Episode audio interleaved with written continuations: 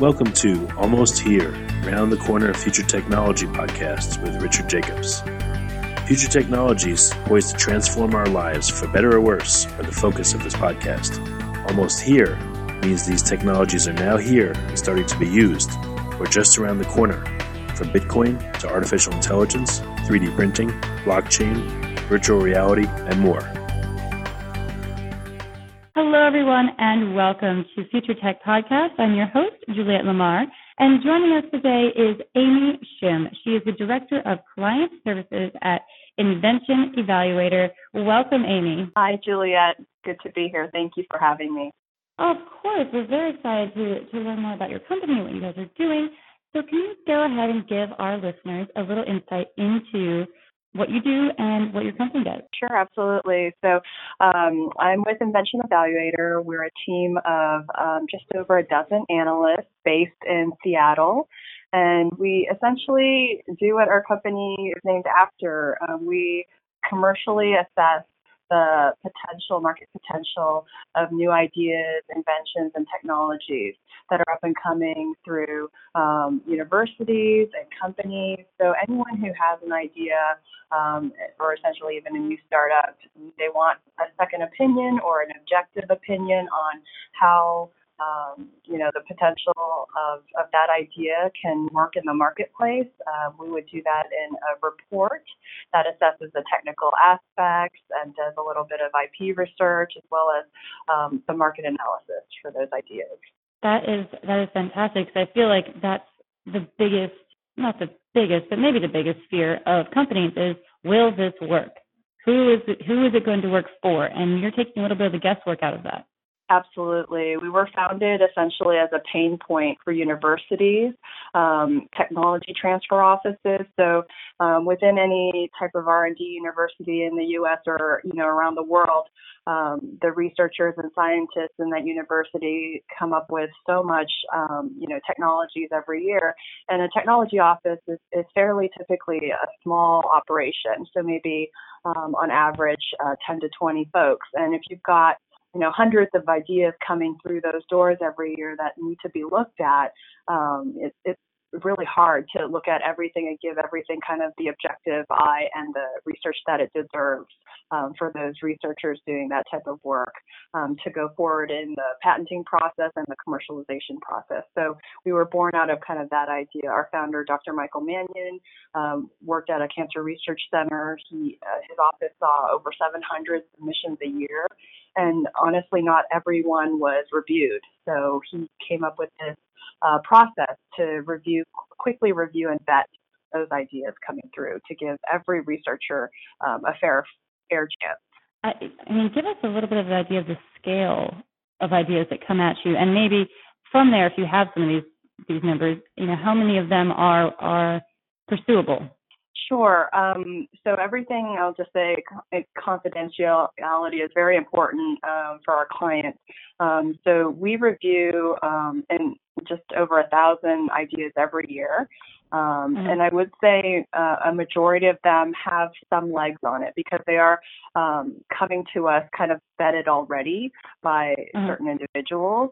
Um, but then they take our report and say, is it strong enough to move forward? Should we start um, the patenting process? Should we, you know, they they have a provisional patent application on it. Maybe maybe we should just pursue that, and then some will just be dropped essentially. So our reports can be used to to make the case to go forward and they could be used to make the case to drop it at that point, which we deem as a kill report. So our analysts are really trying to kill the idea so that you don't have to waste um, any time in, in pursuing the idea. So um, of the, I guess, um, you know, over a thousand submissions we receive, I would say um, half of them are, are fairly strong.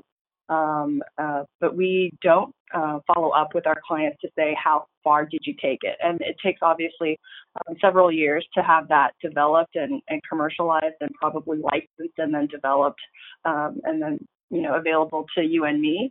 But um, you know we were founded in 2010, so it's not even 10 years yet. So I'm sure some of the mm-hmm. ideas that we come across, which can be, you know, in development for 10 years alone. I mean, some of the uh, biotech and pharma assets, for instance, like um, therapeutics, small molecules for um, cancer therapeutics.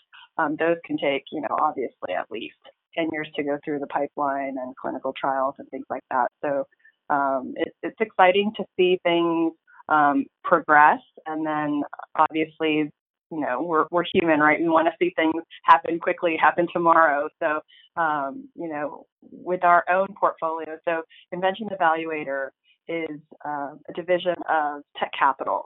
And Tekcapital provides um, a lot of different technology transfer services, and they have portfolio companies. So Tekcapital actually uses Invention Evaluator reports for their own portfolio companies. So in that scheme, I've seen um, you know, ideas turn into actual companies and actual selling products that we have um, evaluated through our invention evaluator reports in the past three years. So that's that's been exciting. Very cool. And you know, you mentioned a couple of your companies. I know that confidentiality is is a big a big thing for you. Um, are you are you mostly seeing things that are in the medical industry, or do you get just a whole gamut of of different technologies coming through? Right, we get the whole gamut. I think life sciences is one of our stronger areas, and we do get quite a lot of submissions um, in in that area: medical devices, uh, biotech, pharma, um, you know, therapeutic assets. But we do do we have um, engineers um, who are analysts. We have um, physical science um, submissions. We've got, you know, we've got the whole gamut. So essentially anything that's studied at um, or, you know, produced, we, you know, review anywhere from apps on phones to, um, you know, self-cleaning toothbrushes to consumer products to food. um, to you know AI and autonomous driving. So it's it's all over. Yes.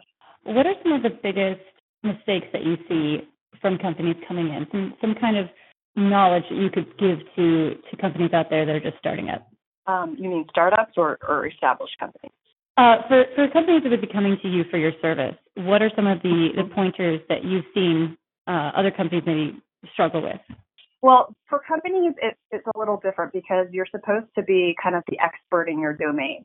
So um, I think they use our service because it's quicker than their internal um, resources. For instance, one of one of our larger uh, corporate clients, IBM. I mean, they've got a stellar legal team. They've got you know thousands of attorneys, um, but they use us as you know to outsource um, the searching to us because we're actually quicker and we can turn it around faster. Um, and our search capabilities are on par with with their attorneys. So we don't have any attorneys on staff. Um, our analysts are mostly postdocs, um, you know, level experts in their field. Um, they don't have law degrees. They don't have, um, you know, they're not practicing attorneys. So, but what they specialize is in the search. So they're doing um, uh, literature searches, market searches, um, and they're specifically in that in that area, the niche areas that they have studied and are are really you know excellent in searching for and, and getting that. Um, the word search is key. So I always say that you know we have a a software platform that we've developed proprietarily and in house, but it has to be human driven because essentially a human is doing the search, not not a robot, not AI. Um, so it's a human led platform. And I think uh, for for companies, um, you know, they're they're the expert in their domain. So I'm not saying that you know they need us for additional expertise, but we do provide that in in the searches that we do, and I think we just provide it quicker and very cost efficiently. And and for inventors coming to you. For inventors, it's really important because you know if you think of you know a scientist and who's purely into researching um, their idea, their invention, um, their technology, they may not know the market around them or what what market to go into. So I think our market section provides um, a different uh, perspective for them to say, hey, this could be because we our analysts also try to identify the largest industry that the product or the invention um, could be applicable for. So you might have a very niche industry that you're thinking, but our analysts try to, um, you know, pinpoint or target the largest uh, industry that that could be applicable to your to your idea. So I think for inventors especially it gives them kind of it can open up new insights into the market that they can be actually going for. And at what stage do you do you like to see in, inventions coming to you? What what do you like to see that's done before you start your analysis? I personally think the earlier the stage, the better. Um, we've got actually a range of submissions there as well, from just an idea to you know already granted patents. So um, and companies that exist um, with with technology um, that they want to kind of get a competitive landscape for. Um, but I definitely, I mean, as soon as you've got an idea, I would I would submit it to see what's out there. Um, mm-hmm. And I think most of the submissions are kind of in that early idea to provisional patent application stage. Yeah, and the faster you can get in front of all these specialized scientific analysis, the better, because you have this idea, you're so passionate about it, and you get very um, focused you know, and you don't really want to hear or research anything else that might be out there. And it, it takes a, a good amount of people to convince you, okay, well, maybe this is a good idea still, but potentially with maybe different aspects added into it or just a slightly different path. Right, or maybe it's already been, you know, it was just granted as a patent to someone else or some other company, you know. So then why yeah. bother going going down that route because you're not going to get it. You're not going to get a patent for it because it's already there. Uh, and that seems like a very costly mistake if you didn't do your due diligence. Um, right. Trying to file that paperwork and all that would be a, a pretty major sidestep. Yeah, you know, it, it happens a lot, even in large companies. Um, you know, people are working on things and they don't know what their neighbor, you know, in the next cubicle is working on, and they could be working on essentially the same thing. so it, it kind of uh, prevents that overlap. Well, I would hope that the that the world's problems are being worked on by everyone who can possibly have a spare minute to work on them. That way, we could get the absolute best solution out of it. Absolutely. So let's get down to you know people have an idea, they want to submit to you. Give us the pricing and typically how long does it take? So we guarantee um, all of our submissions to be completed in 10 business days or less. So that is actually kind of one of the the best kind of timelines for our clients. That's why they come to us consistently over and over because we always guarantee that um, no matter our queue. Um, and in terms of the price point, um, we offer obviously bulk discounts for um, clients who use us quite a bit um, to subscription models. But essentially, you can buy a one-off report uh, for $9.95, so it's under a thousand dollars. And then we've also got um, nonprofit uh, discounts as well. So that's that's fantastic, and and what you get in the report is is so much information for for that price is, is really incredible. Right. It is, um, you know, a, a, great first stage kind of um, vetting report. Um, it, it, gives you a lot of information to to go on. Um, the hyperlinks to the searches are live, so you could see how the analysts do their searches they highlight specific, you know, characteristics that they feel are important that they want to point out to the reader. Um, and you know, we can we obviously uh, want the reader to get as much use out of this as possible. So, you know, because everything is, is referenced, you could technically take this report and cut and paste it into another investment committee report and use it as you wish. So, um, it's it's the property of our clients once it's in their hands, so they can do it with what they wish. So tell me a little bit about your background. How did you get involved with this, and you know what really drives your passion in, in this field? Yeah, absolutely. This it came about um, kind of by accident. I was doing uh, my MBA abroad in England, and I met um, the co-founders of Tekcapital who were doing their executive MBA um, in England as well. And it was it just came about that uh, Tekcapital, the company they were forming, was um, out of out of their business class essentially, and you know they wanted to bring together, um, they wanted to connect kind of the the industry with university R&D and technology. So they really wanted to push out um, you know things that were coming out of university out into the world at a past, faster rate and and commercial help commercialize those those um, ideas. So um, I was really excited about um, the concept. I'd never heard of technology transfer before. I went to a small liberal arts school in Western Massachusetts. I studied economics. I went in kind of the finance world, did asset management, um, worked at corporate finance in Moody's Investor Service in New York. So my background has always been in client service on the finance and capital market side, so technology transfer and R and D was all all very mm-hmm. new to me. But I think what was, um, you know, I, I definitely think the founders of Tekcapital have such a passion for for this. Um, you know, it, it's really an amazing. I mean, so many technologies today um, come from, you know, small entrepreneurs like just individuals like you and me. And I think, you know, that can start at the university level, that can start in, you know, research institutions. And there's so much that's not getting kind of us. And it, it's amazing the technologies that I see on a daily basis. And it just needs to be um, developed further. And obviously, that takes a lot of money. Um, and universities are trying so hard to find those, um, you know, potential licensees and, and sponsors to to get it to the point where it can get to you and me.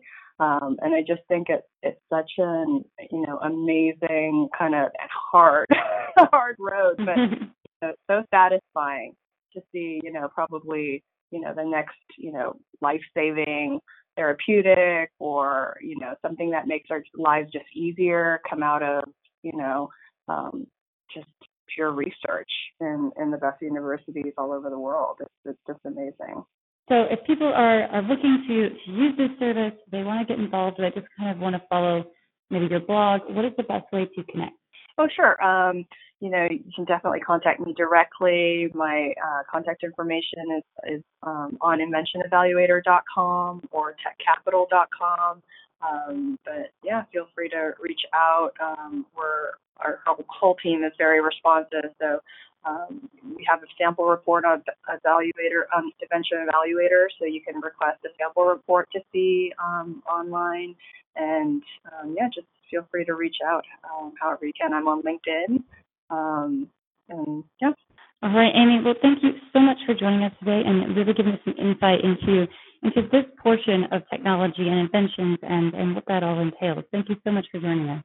Thank you so much, Julia. That is Amy Shim. She is the Director of Client Services at Invention Evaluator. Check them out. Their website is inventionevaluator.com. Thank you all so much for tuning in. This has been Juliette Lamar of Future Tech Podcast. You have been listening to Almost Here, Around the Corner Future Technology podcast with Richard Jacobs.